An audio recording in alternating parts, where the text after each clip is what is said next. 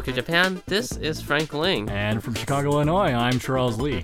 And this is the Grok Science Show. That's right, it's a weekly look at the world of science, technology, and their effects on our daily lives. Coming up on today's program, Mr. Robert Prunetti will join us to discuss wireless therapy. In addition, Mr. Daryl Adams will join us to discuss cloud computing. So stay tuned for all of this. Plus the Grokatron 5000. And your world famous question a week. Coming right up. Here on the Groks Science Show.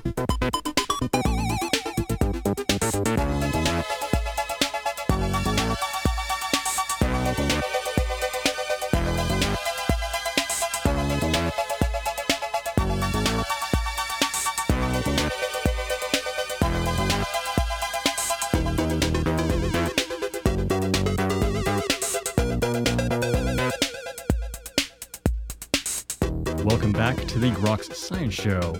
Well, recent advances in modern therapeutics is allowing patients recovering from strokes or other disorders of the nervous system to rapidly begin to rehabilitate their bodies. Just how effective are some of these new therapies? Well, joins today to discuss this issue is Mr. Robert Prunetti.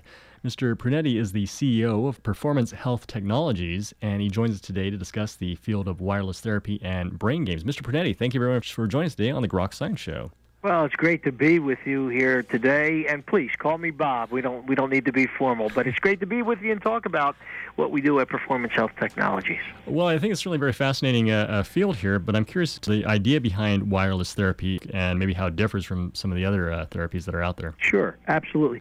Well, basically, what what our device does, it's called Cortex, and what it does is it uses essentially gaming technology to help people rehabilitate from stroke from brain injuries, from surgeries, you know, knee surgery, shoulder surgery, you know, whatever the case may be, any any types of injuries at all.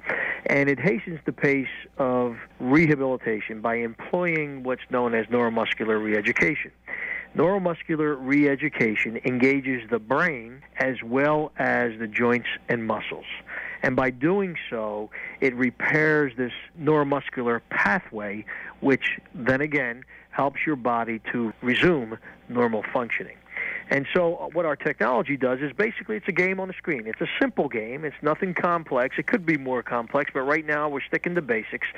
And the idea is is that you watch what happens on the screen, much like a video game, and then you react to it. So right now we have a, an icon on the screen, a, a ball that moves, and then you are another diagram on the screen. In this case, a box, and what you have to do is to keep the box over the ball as the ball moves across the screen, almost like a ping pong table kind of thing. And what you're doing is you're following that ball and you're trying to be in sync with that ball. That's one game. Another game is a magnet, for example, where you are a sort of metal ball and the idea is, is to keep that metal ball over a target. At two ends of the spectrum are magnets that are pulling that metal ball either way. And your job is to keep that steady over a target, and that's for fine motor skills, balance techniques, you know, things like this. So we design games specifically for certain types of rehabilitation. The technology simply reads motion. I shouldn't say simply; it's more complex than that, but it reads motion. So we are able, through our device, to read human motion data. We then take that data. There's nothing terribly unique about that. There's products out there that can do that. The Wii, for example, you know, that's kind of what it does. It's it's reading human motion, but it's it's actually an estimator of human motion. We actually take specific and exact measurements, and we take that data and we translate it into something readable on, on your computer screen. So that's essentially what it is. It's a game. You play the game. What it does is it engages the brain, concentration, and while moving muscles and joints at the same time. And it's very, very engaging. That's part of the therapy. The fact that it's not a boring, laborious kind of uh, exercise that you need to do. It's engaging. It's competitive. The competitiveness feature of it through scores. And you find people trying to beat their score, you know, all the time. And you can make the game harder, easier, longer, shorter, whatever is in the best interest of the patient in terms of a rehabilitation program. I see. So, in a way, this technology allows the patient to strengthen the area which has been affected. That's exactly right. And the games can be modified to account for exercises that need to be done in each patient's particular case. What we have is a, few basic games, but what you do is you tailor the game. In other words, the angle of movement on the game, the difficulty of the game, the length of time, those kinds of things you can change and you tailor it to your patient. But the game itself is, is basic for all patients. It's just that you sort of calibrate it differently depending on the injury and the exercises that need to be done. So, is this uh, approach to uh, stroke rehabilitation for relatively new or novel in, in the whole uh, field of? Well, you know, the concept is not novel. The concept of neuromuscular rehab education is not novel. There's a huge body of research that shows where the use of this method of rehabilitation is very effective. But the use of a device like Cortex is relatively novel. I mean, we believe in terms of what we do, we're pretty much the only device out there, particularly in our price range, that does this. But in recent months, uh, within the last year, you read a lot about rehabilitation centers using the Wii, you know, the game, the Wii by Nintendo, for rehabilitation purposes. Now, it has the effect of rehabilitation. I mean, it can enhance rehabilitation, I should say, but it is not designed specifically for rehabilitation. But what therapists found out is that by engaging the patient, by having them concentrate and using visual audio feedback to send signals, you know, from the brain to a muscle group, it had rehabilitative effect and impact. And so the idea of using this is relatively novel, using a game, using a device in rehab. Ours is just specifically designed for rehab, so it's, uh, we believe, far more effective. And the data that you get from it in, in terms of performance, you can't get that from the Wii or any other device that's out there in this field. So we collect data on performance in terms of accuracy, your performance in terms of range and motion, your performance in terms of uh, compliance, you know, in terms of doing the exercise, how many times you did it, when you did it, all of that data we compile through the device and our software. Hmm. So is sort of engaging the brain in this way with, you know, multiple modalities, visual, auditory, etc., does that lead to more neuroplasticity in the brain? That's exactly correct. That's exactly correct.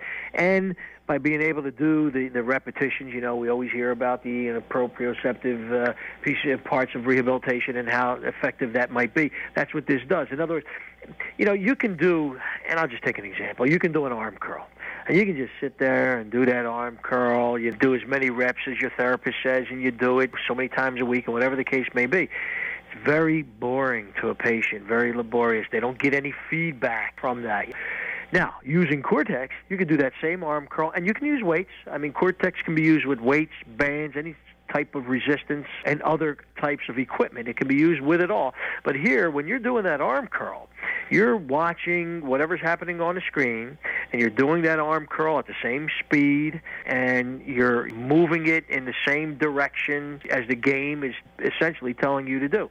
So now you're getting a score, you're engaged, you're getting that visual, auditory feedback from it, and it becomes engaging. And that's of all the science we put into this. Most therapists come back, particularly when it involves brain injury and stroke survivors.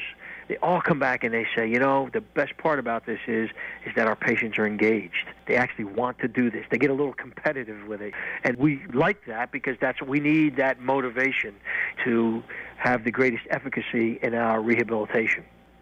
So, just how efficacious is this compared to other methods? Well, we don't have, I'm going to be very honest, we don't have clinical studies. We're about to begin some now. We don't have clinical studies that scientifically can demonstrate the efficacy of using this method versus some other method. We have anecdotal data, we have some case studies that show it was very effective in terms of compliance, in terms of the length of time, but we don't have any scientific studies that I can point to. However, what we do have, we have plenty of studies, a large body of evidence that shows that the method we use is very efficacious. So that what we do is we say, okay, neuromuscular rehab- rehabilitation, the feedback, all that has been demonstrated. When you employ those methods, rehabilitation is enhanced. So all we do is we take a tool We use the methods, we ingrain it in the tool, we embed it in the tool, and we perform the exercises. So by taking that body of evidence, using the methodology, creating a tool to do that, that's how we believe that the efficacy is greater than just using your normal equipment, bands, and things like that. I'm curious, do you think that this sort of approach uh, will become a little bit more widely adopted? I think so. I think it's going to take a little bit of time. Frankly, we've been finding that in order to sell these units, it takes time and it takes a lot of hands on because it's technology. You're not selling really another piece of equipment, you're selling technology. And so most therapists have to get comfortable with it, they have to see it working with their patients. And uh, usually we do 30, 60, 90 day trials, maybe even more, before a particular therapist or institution, rehab institution, adopts it. So it's time consuming. It's going to take a while. But after it becomes adopted, you know, our goal is for this to become the norm, to become the standard of care in therapy, to use a device, if not ours, some sort of device like this. So I think it will be. You're going to go into any private therapist's office a couple of years in the future, and you're going to see they have a piece of equipment like this. You know, the other interesting part about this is, and hopefully we'll have this out by the end of the first quarter next year, is it'll be internet enabled. So, for example, you're treating a patient, inpatient, or even an outpatient, and they're done with the visits that insurance will cover. They go home. Most time, most of them will tell you they wish they could do more rehabilitation. Well, we're going to provide a way for that to be done inexpensively through the internet, so that they can buy a home version of the device, which is less expensive click on to their hospital, clinic, whatever the case may be, doctor's office through the internet, and they can continue to receive therapy through the internet by having their therapist, their professional, load a program for them, load an exercise program for them, send it to their home. They do their exercises, goes back to their professional. It's evaluated, modified, go back so they can continue therapy in a remote location. And this will be particularly effective, for example, veterans hospitals where one of their issues is access. So many times, you know, our vets are coming back from current conflicts and past conflicts, and one of the problems is is that you know after they're done with their stay at the VA facility, they have to get to the outpatient facility, and some of these people don't live close to it, so access becomes a problem. This is a way for the VA to solve that problem of access. You know, we're excited about it. I think we can do an awful lot of good for many, many people. I think the ability to continue therapy in a remote location, the ability to have measurable results that they can see. I mean, we measure every degree. So even if it's not noticeable from the naked eye, they can see on the screen where they've improved from a 10 degree range of motion to a 15 degree range of motion. That kind of motivation, I think, is, is what's new and what's required in rehabilitation. And we're just very, very happy to be able to have the technology to bring to this field of rehabilitation. All right. Well, Mr. Prunetti, I do want to thank you very much for uh, joining us today on the Grok Science Show and talking about uh, really this very fascinating issue. Well, thank you for inviting me. I appreciate the opportunity.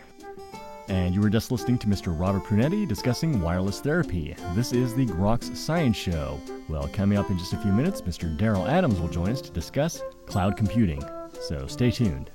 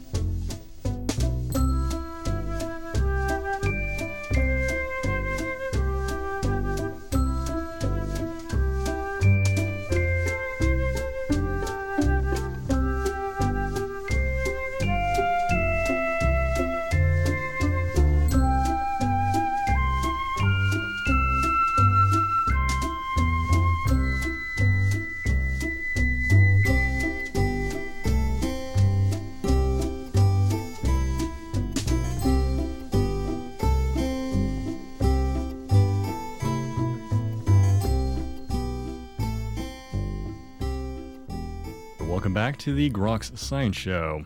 Well, the rapid advances in modern computing and the internet have led to the development of many novel applications that utilize these technologies. But one of the many concerns for users is data storage, which may take advantage of this method of cloud computing. Well, joins us today on the Grok Science Show to discuss this issue is Mr. Daryl Adams. Mr. Adams is the Director of Software Development of Spare Backup, which is a totally automated online backup service. He joins us today to discuss cloud computing and data storage. Mr. Adams, thank you very much for joining us today on the Grok Science Show. Hi, thanks for having me. Uh, well, it's really our pleasure and certainly a very fascinating issue, but I'm curious if maybe you can explain just exactly what is cloud computing. Cloud computing is, is the concept of keeping your files, your, your data, your digital photos, your music on uh, servers that, that aren't in your house. They're over the internet on remote storage servers somewhere. In addition, couple that with interesting applications to access, to manage, and to manipulate those files.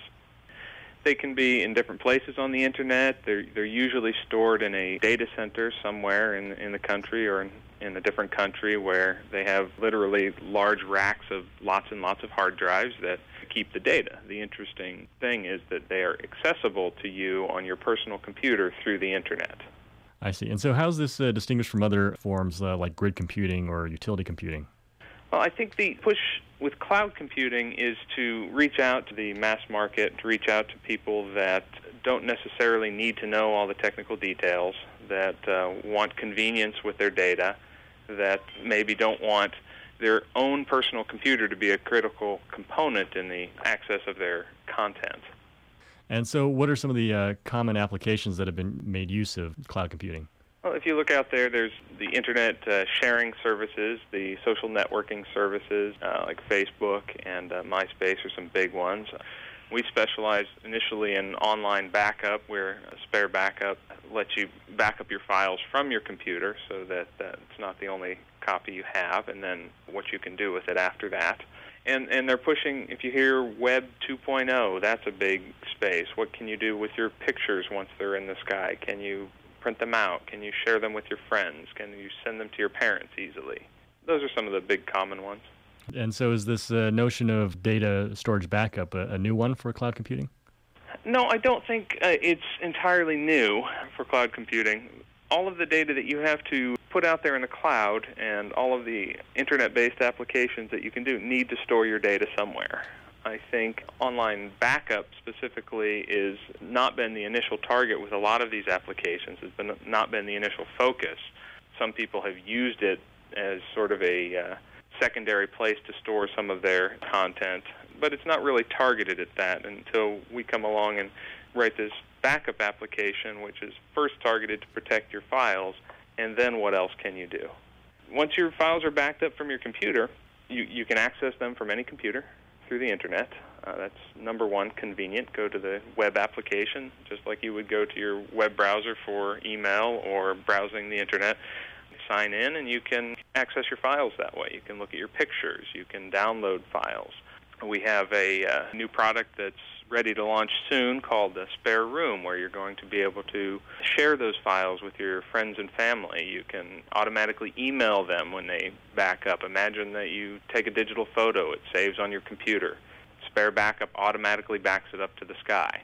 Now our web application automatically detects that you've backed that up and sends it to your uh, your parents' house or to your your sisters and brothers to see all, all of your latest pictures coming soon as well as a streaming of music. Can you access that content on your mobile phone? Can you listen to the music that you've backed up from your computer? Can you view the pictures that you've taken on your mobile device? All of these are interesting applications that deal with the data that you have now on these internet storage devices. Any place, anytime, anywhere that you have an internet connection, you can now see your pictures, listen to your music, access your Word documents, and recover your files. Do you, do you see as this kind of uh, data storage architecture is becoming more common now with a, a greater move towards wireless devices? I think so. I think you have two components that are pushing it forward. One, the distribution of the internet. The internet is in more and more homes as people sign up for their cable internet or for their DSL. You're getting high speed internet, making the capabilities of sending files back and forth uh, over the internet much quicker. Uh, similarly, with the mobile devices, you have the 3G network that facilitates it, that sort of digital traffic in a much more accessible way to users. Prices on all of these services are coming down.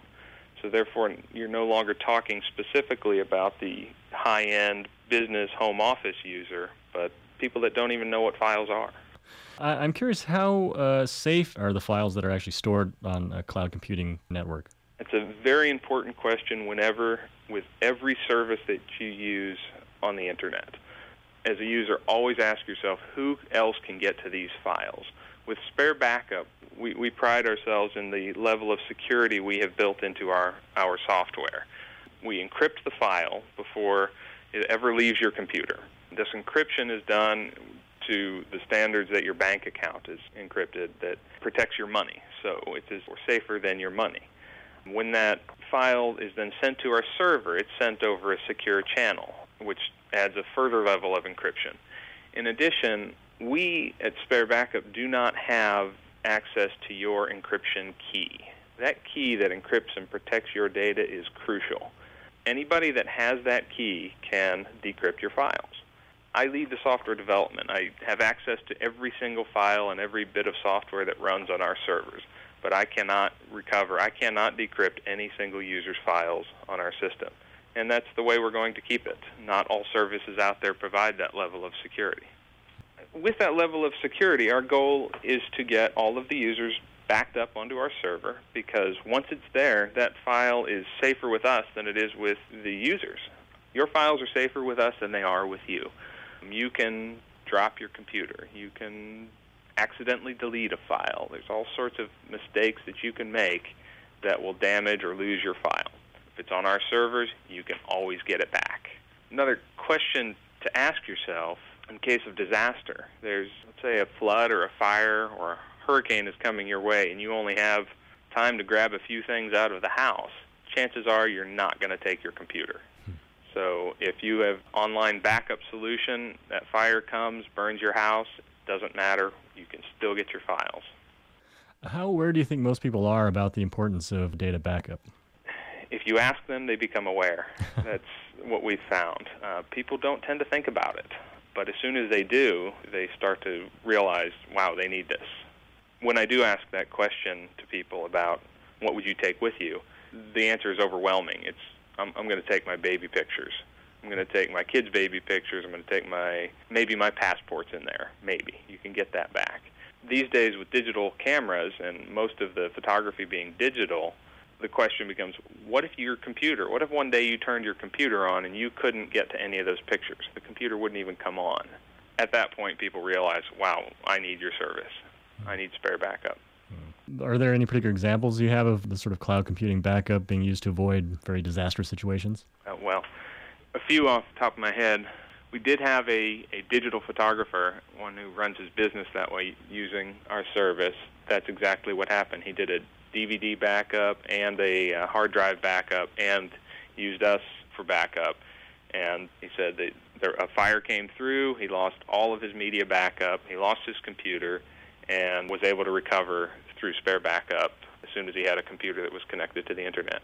Uh, and that saved his business. There were people that needed those files that had their wedding pictures, had baptism pictures, had all kinds of pictures that they couldn't retake that he was able to recover.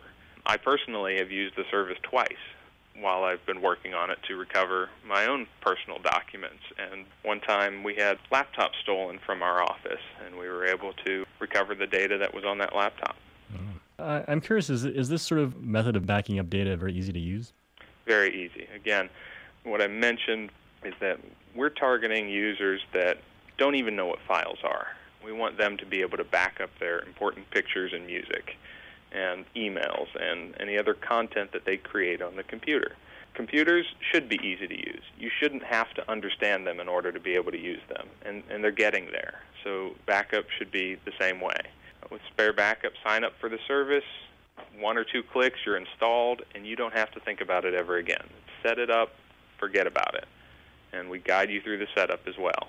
If you ever need to recover, very easy. Click recover my pictures, recover all my files, one one button click to recover everything. And if that's too much trouble, if that's being difficult, log in, chat with our customer care department or give us a call and we'll guide you through it.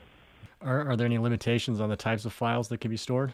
Not limitations. If you're an advanced user, you can pick any file you want. Uh, our software is intended to be smart uh, and search your computer for files that you would want to back up.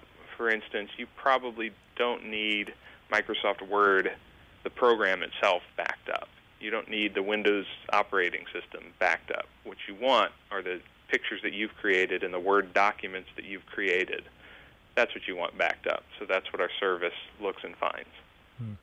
Well, I'm curious, we are running slightly out of time, but if you have any sort of final words regarding cloud computing in general and this issue of data storage. Well, I, I think you don't want to wait until you need it to, to decide that you want it. Once your data is gone, your data is gone. And for very low cost, for less than you would spend to back it up on your own home media, you can use spare backup. And it's always there for you and it's secure. Is there any sort of uh, advances in developments of cloud computing networks? That's something that's growing as well. All the major industry players out there, the OEMs, the operating system people are all creating devices, they're creating services, they're creating pieces of technology that talk and work well together. For this idea of access, accessing your data from anywhere, from any of these devices, have them all work well and play well together. Now, this one computer is no longer your portal to your, your content. Any device that you have can get to your pictures, your music, your other content. Well, uh, Mr. Adams, I w- do want to thank you very much for joining us today and uh, talking about this whole issue of cloud computing and data storage on cloud computing networks. Sure. Thank All you right. for having me. Okay. If you do have a few minutes, though, we would like to play the game, the Grokatron 5000. Oh, absolutely. Sounds okay. like fun. All right, here we go. We're ready to play the game. It is the Grokatron 5000, our supercomputer formerly known as Deep Blue. Today, the Grokatron 5000 has chosen the topic single copy or backup. So for the following five people, the Grokatron 5000 would like to know if you think a single copy is sufficient or we definitely need to back them up. Uh, Mr. Adams, you ready to play the game? Yes, I am. Okay, here we go. Single copy or backup. Person number one is Donald Trump. Well, I think you need a backup. person that can go and change the world and just worlds of entertainment. Certainly his toupee is, anyway. Person number two, uh, Apple CEO Steve Jobs. Well, that's another good one. Again, I would like to see a backup of Steve Jobs. Steve Jobs has done some tremendous things in the industry and just a legend in, in the computer science world. As a software developer myself, can't have enough. All right. Uh, number three is the uh, golfer Tiger Woods. Wow. I, I think a single copy there is what you need. You need a hero like Tiger Woods to come out and, and just dominate like, like he does. Uh, number four is the uh, pop starlet Britney Spears. Oh, single copy is plenty. More than enough. All right. Can we archive that file somewhere? okay, and finally, number five, it's the President of the United States, George Bush. Well, once again, I think I have to go with single single copy here. Um, you can use your own reasons. okay, fill in the blank there. All right. Uh, well, Mr. Adams, I, I, do want to thank you very much for sticking around, uh, playing our game, the Grokatron 5000, and of course, talking about cloud computing and data storage. Thank you very much for your time. Have a good day. You too. Bye. Bye. And that's all for this week's edition of the Grok Science Show. Make sure you tune in next week for more from the world of science and technology. If you'd like to contact us here at Groks, you can email us at groks at hotmail.com. For the Grok Science Show, I'm Frank Ling. And I'm Charles Lee. Make sure you also see us on the web at www.groks.net. Have a great afternoon and keep on grokking.